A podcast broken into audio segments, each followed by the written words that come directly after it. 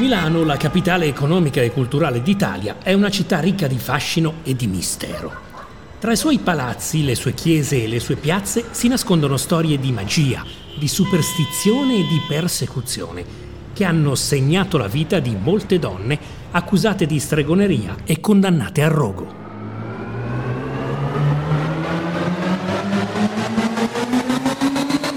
Sono Giancarlo Ricci, vice direttore del Giorno, e questa è una nuova puntata del nostro podcast Un Giorno a Milano. Un giorno a Milano. Sguardi sulla città che si trasforma.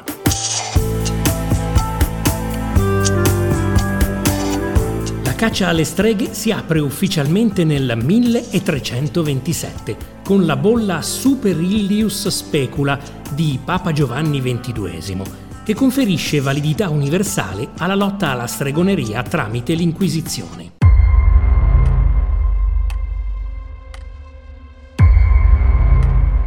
La prima strega giustiziata a Milano, però, è in realtà uno stregone. Si tratta di Gaspare Grassi da Valenza, arso in Piazza del Broletto Nuovo nel milletrecentottantacinque, perché accusato di essere un pubblico negromante, incantatore di demoni, uomo di eretica pravità e relapso nella abiurata eresia.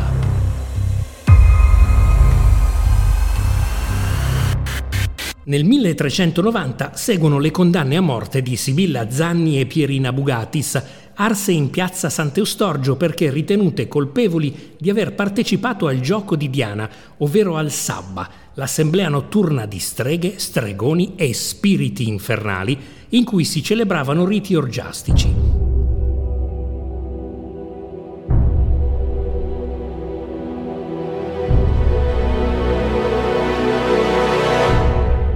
Il luogo del sabba, secondo la leggenda, era la zona dell'attuale Porta Romana, dove un tempo c'era una foresta, e precisamente in via Laghetto due, dove si dice che abitasse una fattucchiera che comandava altre streghe del Verziere. Nel millequattrocentottantaquattro il Papa Innocenzo ottavo intensifica la lotta alle streghe e fa redigere il Malleus Maleficarum, il più autorevole manuale contro le streghe ad uso degli inquisitori.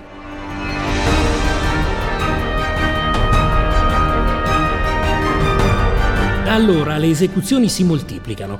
Nel millequattrocentonovanta viene bruciata Antonia da Pallanza, nel millecinquecentoquindici Giovannina, nel millecinquecentodiciassette sette streghe accusate di aver provocato una terribile tempesta di pioggia su Milano. Nel millecinquecentodiciannove Simona Ostera e nel millecinquecentoquarantadue Lucia D'Alissono.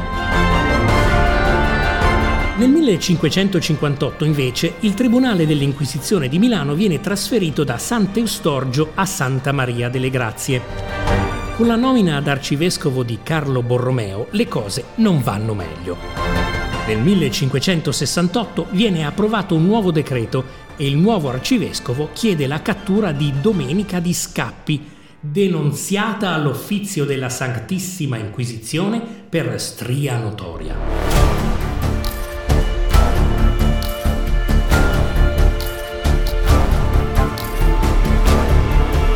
L'anno seguente, in un processo contro nove presunte streghe, Borromeo lotta con il Senato milanese per farle condannare, ma non ci riesce. Il periodo peggiore arriva con l'insediamento di Federico Borromeo nel millecinquecentonovantaquattro.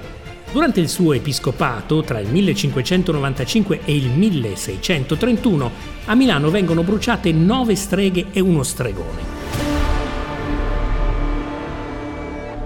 Il luogo delle esecuzioni è Piazza Vetra, dove si trova il cosiddetto Ponte della Morte, da cui si transitava prima di giungere alla zona dove avvenivano le condanne a morte.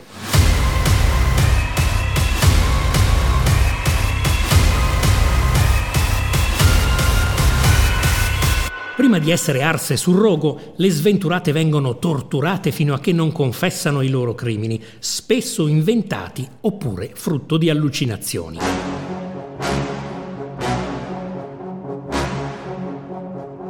Una strega, ad esempio, confessa di aver banchettato con il diavolo e dice: I cibi non erano amari né tanto sgradevoli, ma proprio non avevano quel sapore naturale che sentiamo mangiando comunemente e che infine ne seguiva disgusto e nausea. L'ultima esecuzione di streghe alla Vetra avviene il dodici novembre milleseicentoquarantuno. Anna Maria Pamolea, la padrona, e Margherita Martignona, la sua serva, finiscono la loro tragica vita strangolate e arse sul rogo. Sono le ultime due streghe condannate a Milano, ma non nel mondo. Nel milleseicentonovantadue, nella cittadina di Salem, nella Nuova Inghilterra, si scatena l'ultima grande caccia alle streghe.